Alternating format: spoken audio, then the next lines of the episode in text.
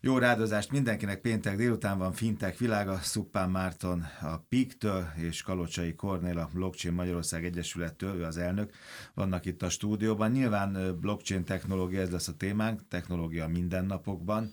Miért pont most, Marci? Hát mert kriptóztunk is egyébként. Lehetne ez is egy ok, hogy kriptó csúcson, meg beszéltünk is erről 2 vagy 3 hete, de nyilván más lesz majd Kornél megfejtése.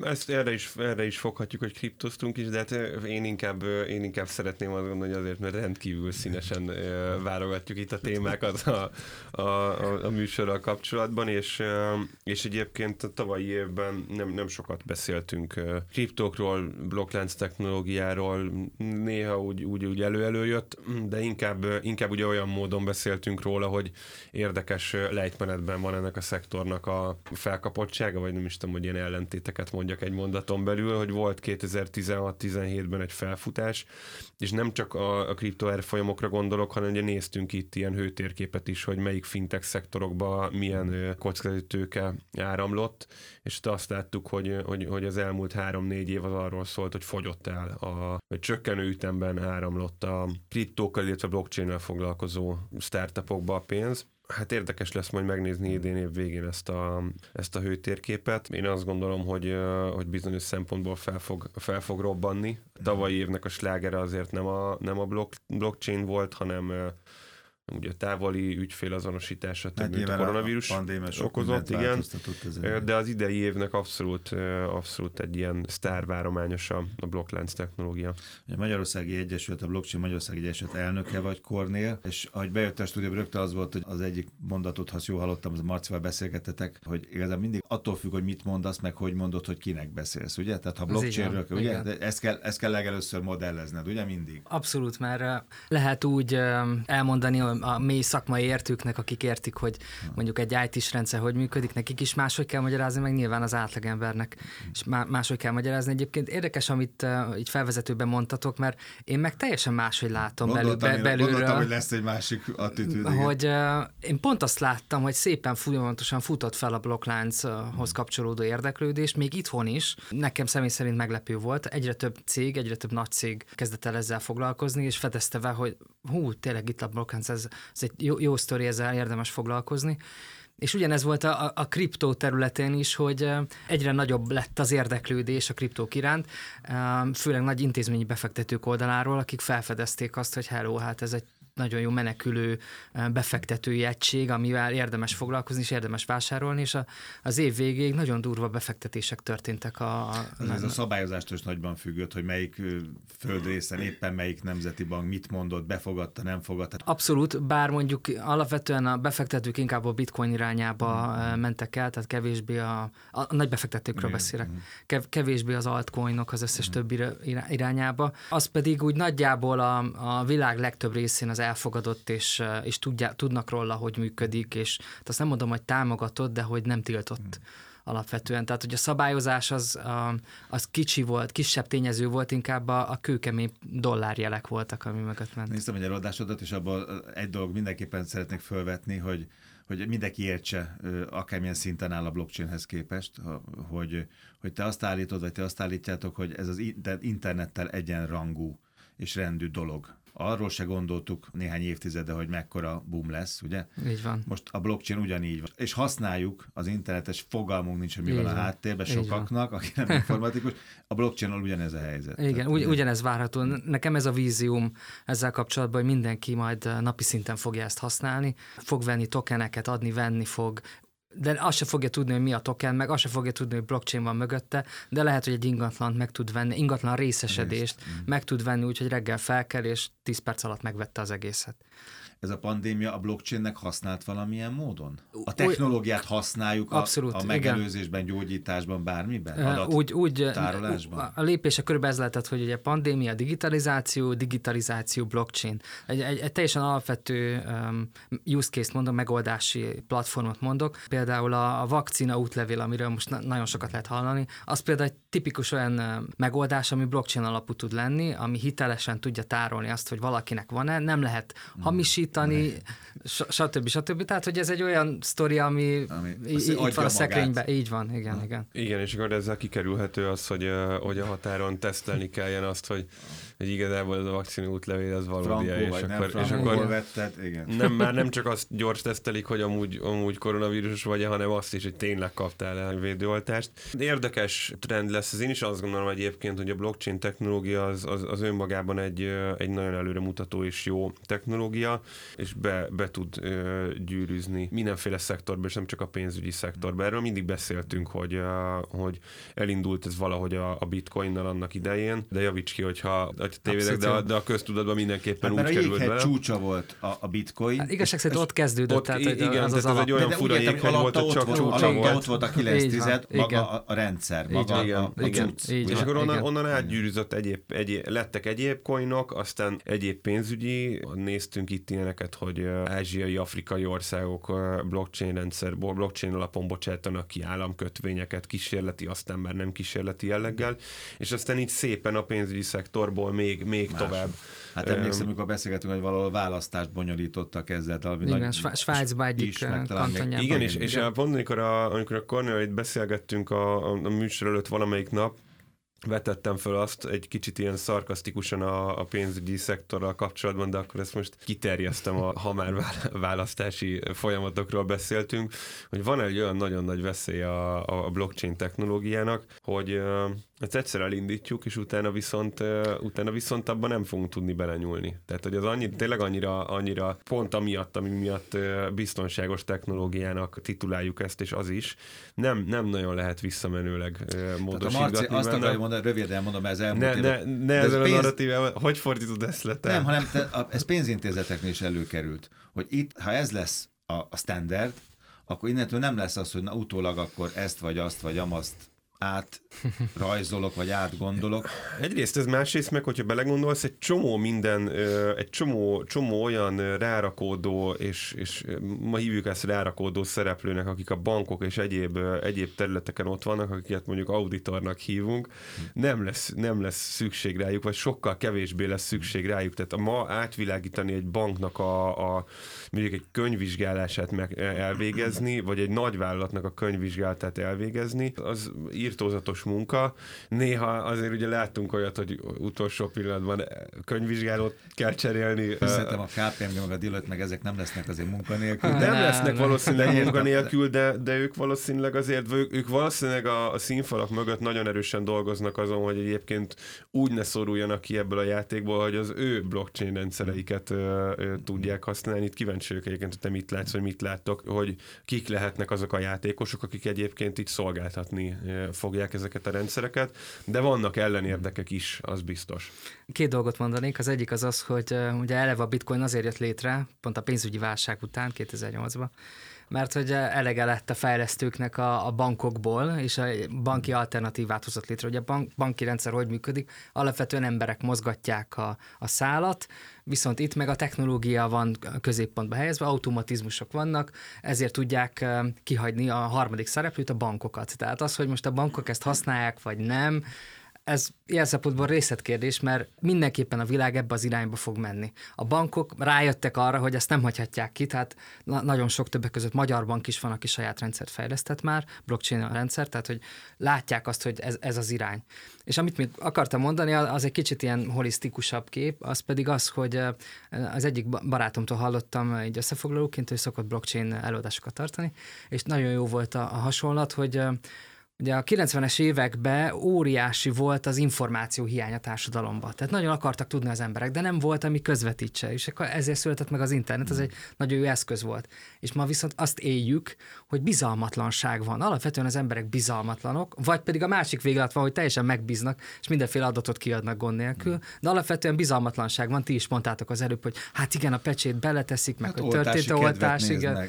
Tehát, hogy teljes bizalmatlanság, és erre egy jó eszköz tud lenni, akár a blockchain, vagy a DLT technológia, amik egy kicsit tágabb, mint a blockchain. Egybe segíts, mert most igen. Itt a sérthetetlenség, a feltörhetetlenség, az, hogy ezt nem lehet már, most ez az állítás.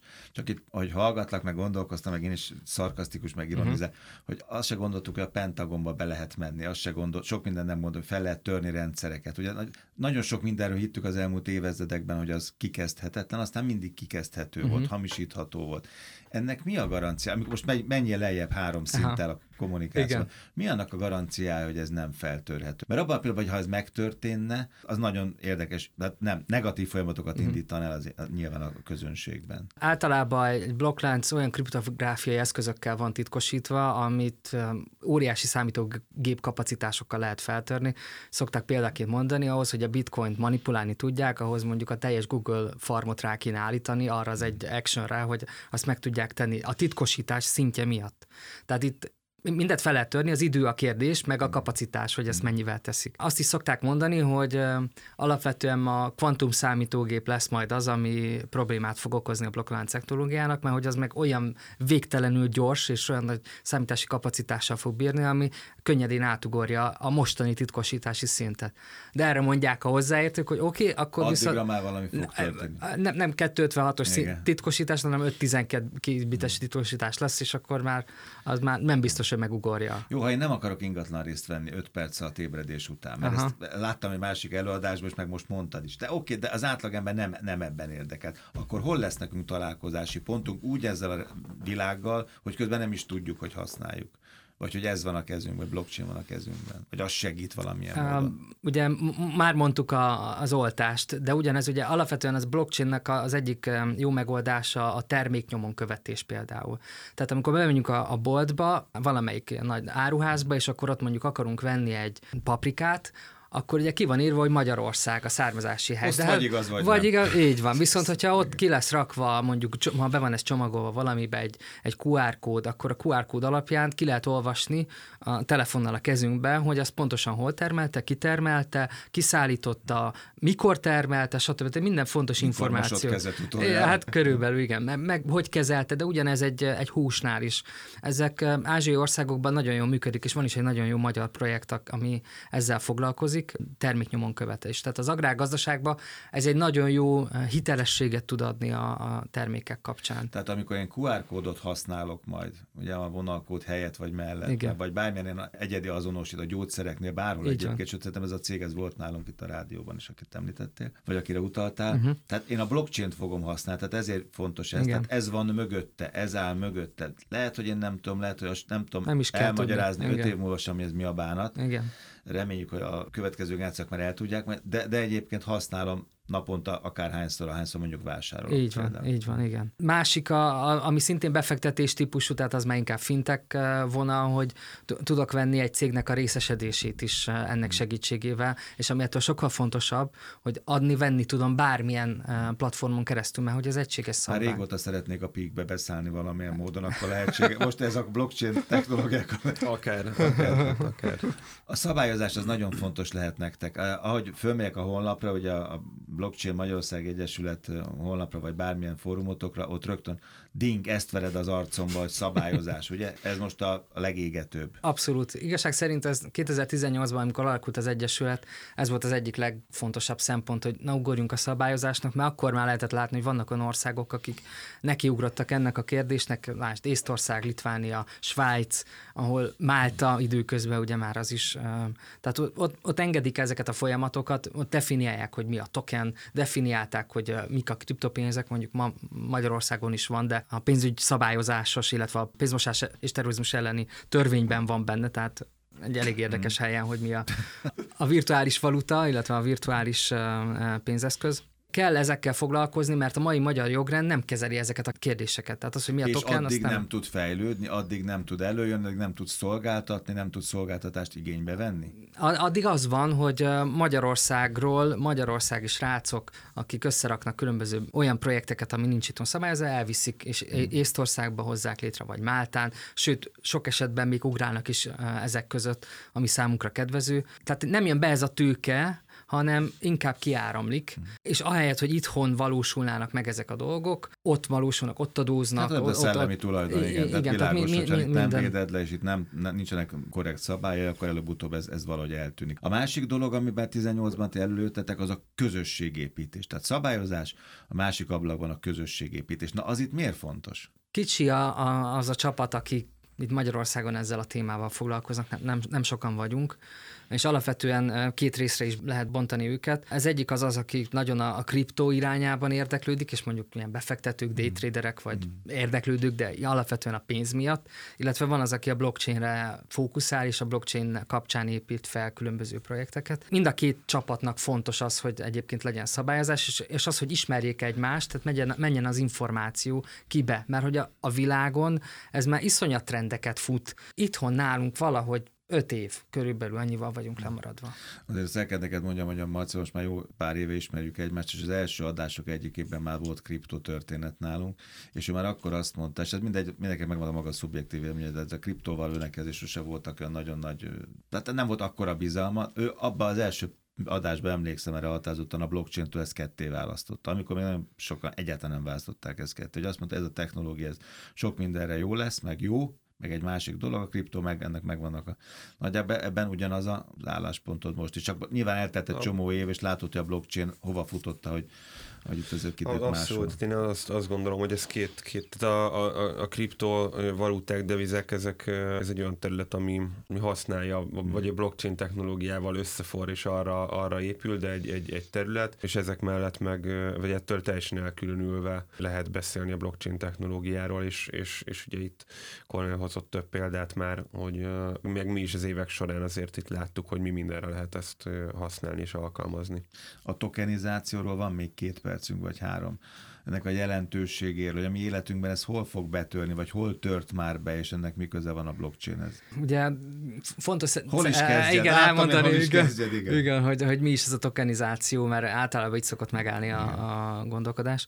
Tehát kezdjük azt, hogy mi a token. Ugye sokszor hallottunk már, hogy itt-ott, főleg azonosításkor, hogy vannak ilyen tokenkártyák, és akkor azzal működik. De én úgy szoktam mondani, vagy azt a példát szoktam elmondani, hogy a token az nem más, mint mondjuk a kaszinóban az a műanyag kis korong. A kék szín az zseton. 500, az zseton, igen. $500 ér, a piros az $1000. Ez is ugyanaz, csak ez digitálisan létezik, hogy azt a digitális egységet felruházzuk valamilyen értékkel, vagy sok esetben joggal, használati joggal, tulajdonjoggal, és akkor például azt mondjuk, hogy van egy festményem, és normál polgárjogi szerződés alapján én felruházom azt a digitális egységet, a tokent, annak a festménynek a tulajdonjogával. És akkor mit csináltam? Valójában digitalizáltam annak a festménynek a tulajdonjogát, és én azt a festményt mondjuk bevihettem egy múzeumba letárolni, vagy egy széfbe lerakni, egy harmadik fél által őrzött széfbe, ahhoz, hogy én azt adjam-vegyem, egyébként sem, de hogy egyszerűen csak a tokent kell átutalnom valakinek, és onnantól kezdve annak a tulajdonjoga az átment. És a tokenizáció az úgy jön képbe, hogy azt mondjuk, hogy nem egy tokent ruházunk fel, hanem mondjuk 10 000-et. És 10 000 tulajdonosa lett rögtön egy olyan festménynek. Ez egy zálog cédula, amit 10 000 darabra vágtam. Digitalizáltam, és 10 000 darabra vágtam. Igen, a festmény esetében. Na, jó, most igen, maradtam ennél. Igen. Próbálok követni. Így van, igen. És akkor ugye mi történik ezekkel a tokenekkel? Ugyanúgy, hogyha a festménynek az értéke megy fel, azoknak az értéke is megy fel, lefele, akkor lefele. Tehát, hogy ugyanaz tudja képviselni, magyarul egy értéket tudtam digitalizálni. És ugyanez az irány lesz majd, amikor nem egy festményt fogunk, hanem mondjuk egy ingatlant, ahol, és ilyenre már volt Péter, 2018. októberében Manhattanbe $32 millió szedtek össze, tokenizálva, kifejezetten azért, hogy felépítsenek egy társasházat, és profit sharing alapon, attól függően ki mennyit tett bele, annyi pénzt olyan arányába tud kivenni belőle profitot. Ott például ugye nem egy tulajdonjogot értékesítettek, hanem egy profit sharing modellt. És ezért érdekes a token, mert hogy az valójában úgy is viselkedik, mint egy részvény, de nem az, úgy is, mint egy kötvény, de nem az, úgy is, mint nagyon egy üdülési gyorsan, jog. Nagyon könnyen megosztható, és a sharing rendszer előretörésével, végülis a sharing rendszer viszi előre magával ezt a megoldást. Ugyan, és annyi, hogy itt úszik vissza a képbe szerintem nagyon erősen egyébként a szabályozás, és pont amiket most elmondtál, hogy elmondhatok, amiatt félnek a szabályozók ezektől a folyamatoktól, és ezek miatt nehéz nagyon szabályozni, hiszen ez egy beazonosítatlan, egy jogszabályilag egyelőre beazonosítatlan egység, de gyakorlatilag tud úgy viselkedni, mint egy részvény vagy egy befektetési jegy. Tehát aki token alapon kezd el pénzt gyűjteni valamire, arra nem vonatkoznak azok a szigorú szabályok, amikor valaki mondjuk egy nyilvános részvénytársaságot szeretne tőzsdére vinni, vagy egyéb módon szeretne egy befektetési alapot létrehozni. Fintech meg a pénzintézetek. Hasonló. Hasonló, igen. És ez nem egy negatív dolog egyébként, hanem ez egy tény, és ezért kell a szabályzónak egyébként nem destruktívan ehhez hozzáállnia, mert viszont sokkal előremutatóbb dolog, mint bizonyos, sok esetben, mint egy értékpapírosítás, sokkal kevesebb korlát van. Ezért van egyébként szükség valóban egy támogató jó szabályozásra. Sőt, még annyit mondok, hogy a helyzet annyival még rosszabb, hogyha mondjuk így akarsz tőkét bevonni a saját cégedbe, és nem keresel meg mondjuk bármilyen közvetítőt, akkor az már tiltott forrásgyűjtést, és az már BTK-s történet. Tehát hogy pont az ellenkezője van, hogy egy tök jó sztori, a piacon működő, világon kipróbált történetet nem tudjuk itthon megvalósítani, mert BTK-s történet lesz belőle. Jó, reméljük ez változik majd, addig meg böngészem a Blockchain Magyarország Egyesület információs platformjait. Kalocsai Kornélnak köszönöm szépen, Suppan Marcival a PIK-től a jövő héten, és találkozunk az izgalmas részletek a fintech.hu-n. Köszönöm nektek.